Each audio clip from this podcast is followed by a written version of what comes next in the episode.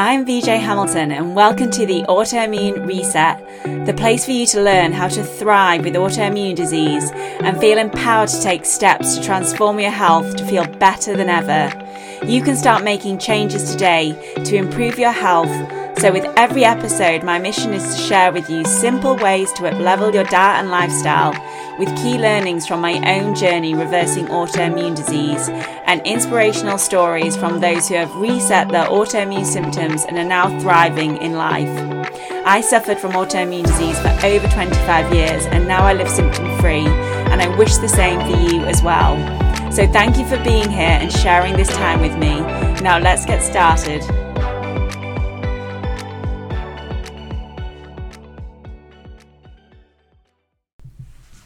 Hello, and welcome to today's episode where I would like to share with you the Balancing Hormone Challenge, which I have been running in my free community, the Autoimmunity community. If you are not familiar with the challenges that I run, I run a challenge every month in the community. And my main reason for running the challenge is to give you some information about certain subjects. And as part of it, yes, there are daily challenges that I set for you. And on top of that, there are prizes to be won every month with the challenge. So this month was all about balancing hormones. And the reason for that is that I am seeing a lot of clients in my clinic at the moment who have imbalanced hormones and as a result are having various different types of symptoms which they may relate to their autoimmune disease or they may relate to other elements in their life but your hormones play such a key piece in how you are feeling if you're feeling tired, if you're feeling moody, if you're feeling fatigued, if you're feeling irritable, if you're feeling hungry. These are all controlled by your hormones. So, by getting those in check, it can help you to feel better. I am going to take you through the challenge, what we have covered. Now, balancing hormones is a big subject to cover over five days. So I've picked out the five activities or foods which I think are going to be most beneficial for you to start incorporating in your life to help balance your hormones. The challenge started with fo- with a focus on nutrition because our hormones send messages throughout the body and they send messages through communicating with our cells. And when your cellular health is impaired for various reasons, either toxicity, high blood sugar, it might be to do with viruses and bacterial overload, parasites, there are various reasons why our cells might not be functioning optimally. And for the most part, that can relate to nutrient deficiencies as well. So the cellular membrane is extremely important for responding to those hormones. And what can happen over time is that our cellular membranes can stop responding to hormones. It's either that the cells have been overwhelmed with communication from these hormones and it almost stops listening but it can also be to do with dysfunction in the cell membrane. And the cell membrane is made of fats, and when you're not getting sufficient amount of fats in the diet, that can affect your cells. And I know that many people are on restricted diets where they are lowering fat, and as a result of that, you can become deficient. And it's also worth noting that a lot of the important vitamins in autoimmune disease and in our health are the fat soluble vitamins, which means that you can only absorb them when you eat fat. So that's just worth bearing in mind. So, vitamins like vitamin D, vitamin A, vitamin B12, we need fat to absorb those into the body. But the first part of the challenge was to focus on omega 3s because omega 3s are essential for hormone health. We need to get these from the diet because that's the reason they're essential. We can't make them in our body. And we get so much omega 6 from different foods. Omega 6s are found in those industrial seed oils, which are in processed foods, they're in nuts and seeds. For the most part, we get adequate amounts of uh, omega omega 6s in our diet whereas it is harder to consume omega 3s especially if you are not eating oily fish one of the best ways to incorporate omega 3s into your diet is to consume oily fish, especially those from the SMASH acronym. So, salmon, mackerel, anchovies, sardines, and herring. But you can also get them from some plant based foods like chia seed and flaxseed, and you can have flaxseed oil. Just make sure that you store that in the fridge so it doesn't become oxidized. There are many ways that you can incorporate omegas into your diet, and that's going to ensure that you have that healthy cell membrane so that your hormones are working efficiently, your cells are able to respond to whatever they are directing your cells to do. For example, with insulin, we want the cells to open up to take in the sugar from the bloodstream to keep our blood sugar stable. And when that doesn't happen, we become insulin resistant, which can go on to conditions such as metabolic syndrome and diabetes. So we want to avoid that at all costs and high sugar in the bloodstream can lead to inflammation as well. So that was the first part of the challenge, making sure that you have omega 3 fats in your diet. And those that participated in the challenge have shared some wonderful recipes and pictures of the foods that they incorporate into their diets, which are rich in omega 3s. The next part of the challenge was to look at the toxicity in our environment because part of balancing our hormones is making sure that we are detoxifying those hormones and releasing unwanted hormones from our body. And that's why our liver is such an important organ when it comes to our hormones. It is also to do with the toxins that we are exposed to on a daily basis, and there are so many surrounding us. And the great news is that we do have a detox process, though it's nothing to worry about. But if you can minimize the toxicity in your life, that is the best way to go. And there are some simple ways that you can make sure that you are minimizing some of those toxins from your life. For example, one of the areas that you may focus on is the amount of alcohol that you are drinking because consuming alcohol can increase the amount of toxicity in the body, especially as we're detoxifying it. When you are detoxifying alcohol, the metabolites that it turns into in the body can actually be more toxic than the alcohol itself. Moderating your alcohol consumption or minimizing your alcohol consumption can really help with balancing hormones. And I know when people are transitioning, going through perimenopause and menopause, they find that their alcohol tolerance really goes down. And I think when you're going through those transitional periods, it certainly is worth decreasing the amounts of alcohol you are consuming or just having some time away from alcohol. I have had various times in my life where I have given up alcohol for a long period of time when I felt I needed it and I saw vast improvements in my health as a result of doing that. So if your body is under pressure in other ways, then that can be a really great way to support your detoxification pathways and lower the burden on your body. Another way is to look at your self care products. You can use the Environmental Working Group's website to check your self care products to make sure that they are low in toxicity. And there's also an app called Think Dirty, which you can check your products on as well, just to make sure that you are not putting things onto your skin that have a high amount of toxicity, because again, that is going to overburden the body. And when your liver and detox pathways are overburdened, you can end up with a buildup of certain hormones in the body, for example, estrogen, and you can end up with estrogen dominance, which comes with its own assortment of symptoms, which can be very unpleasant. So, that is just something to bear in mind. It's also worth looking at the containers that you're using, the cookware that you're using. Are you using a lot of plastics? Because plastics, for the most part, contain endocrine disruptors, so they disrupt your hormones. So, by switching your pans, and your containers to glass containers, and then you can use steel or iron pans, that is going to be a lot better than using anything that has plastic on it. In the challenge, I asked the participants to make a switch to decide what they were going to remove from their life that was causing toxicity, and they also got some points for choosing something to bring into their life which was healthier and cleaner.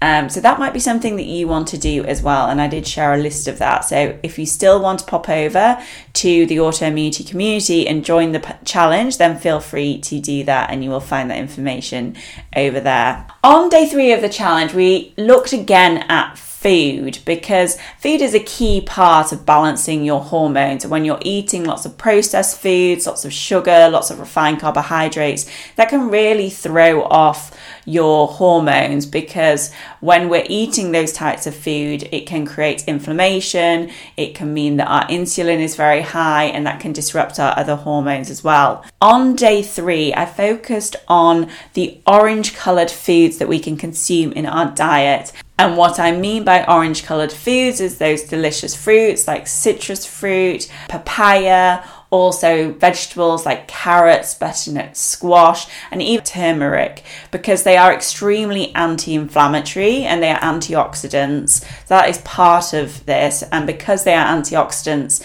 they bring down free radicals in the body, which again can disrupt our hormones. So the more antioxidants that we have, the better it is for our body. And I would say when it comes to those orange colored uh, fruits and vegetables, they have found that they specifically are good for the sex organs. So some of the orange coloured fruits contain carotenoids, and those carotenoids, such as beta carotene, may be specifically helpful for the sex organs, including the ovaries. They may be a really great thing to bring into your diet.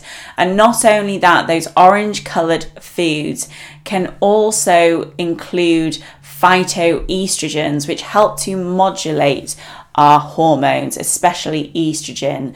Phytoestrogen are beneficial for men and women. Men have estrogen as well. Not only does it bring in helpful estrogens if you are going through menopause or your estrogen is particularly low, but it helps to modulate estrogen as well. So bringing in phytonutrients in those orange coloured foods is a really great way to balance your hormones too. And then on day four, we couldn't have a balancing hormones challenge without focusing in on stress management. When it comes to stress management, I find with a lot of my clients, and I would say for myself as well, restoration is not something that many of us are prioritizing, yet it is so beneficial for your health. It also helps to keep your other hormones in balance because when you are chronically stressed and you have a lot of cortisol in your body, which is the stress hormone, it outcompetes all the other hormones. Your body will always prioritize stress because that is how it keeps you alive.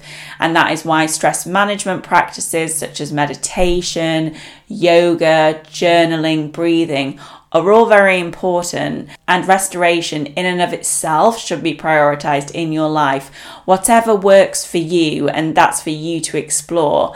I know that having a bath with Epsom salts at the end of my day, especially when it's been quite a full on day, really helps me, and it's something that I'm able to stick to. But you might find walking in nature is helpful for you or a breathing exercise, but restoration should be a priority in your life just as much as other activities.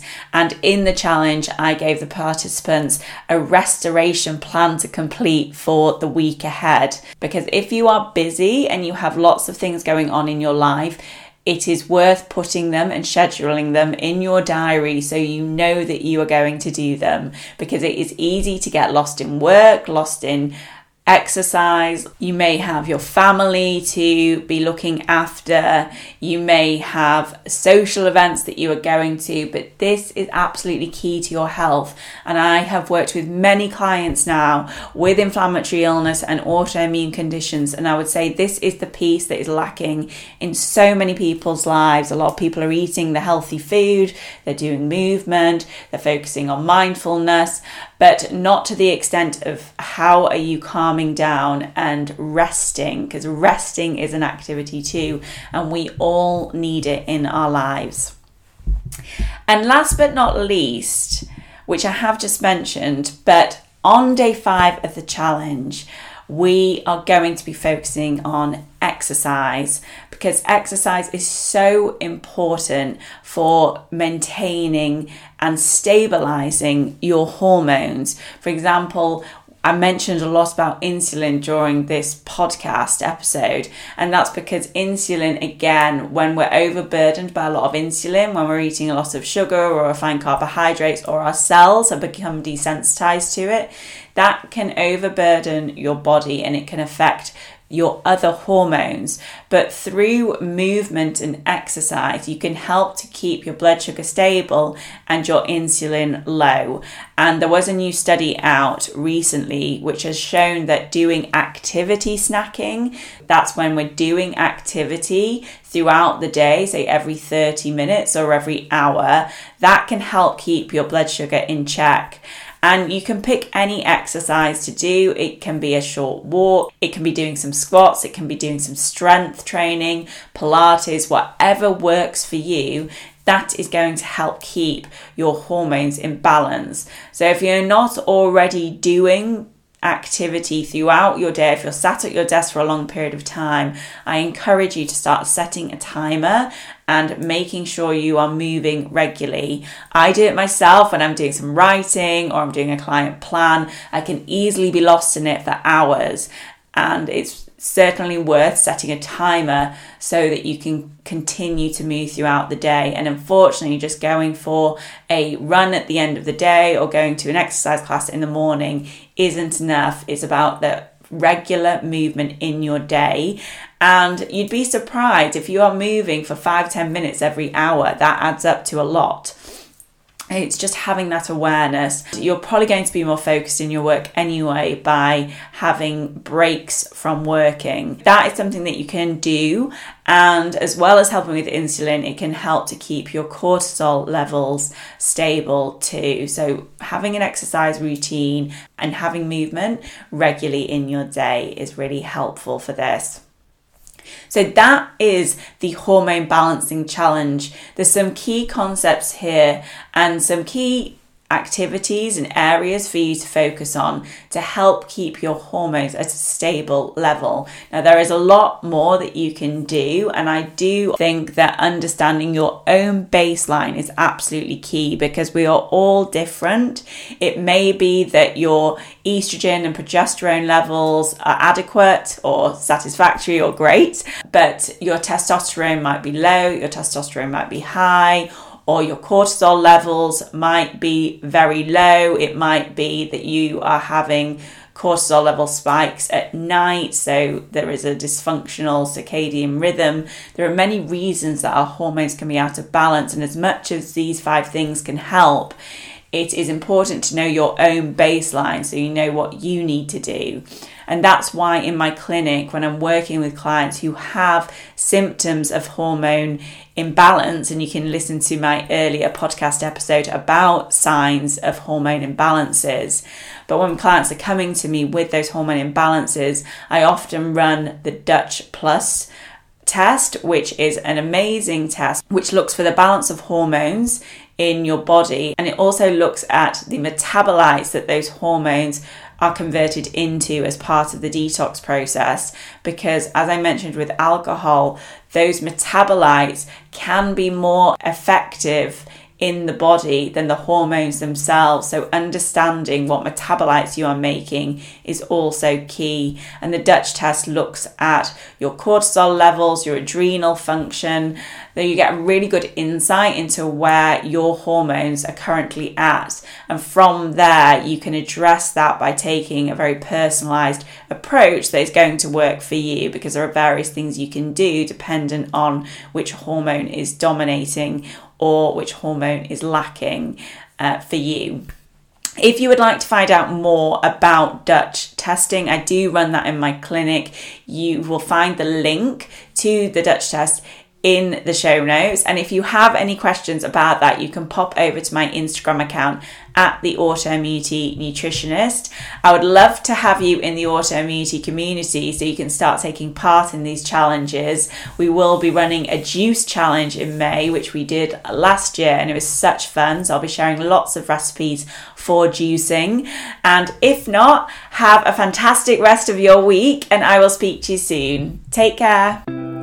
Thank you very much for joining me today on the Autoimmune Reset. I really hope you enjoyed the discussion and be sure to subscribe to the podcast so that you never miss an episode. And if you liked it, I would hugely appreciate a review on iTunes as it helps me understand what you like about the podcast and to help share the information with more people. I'm excited to speak to you next time. And remember, you have the power to take the reins on your health. So keep the faith and celebrate the small wins. Until next time.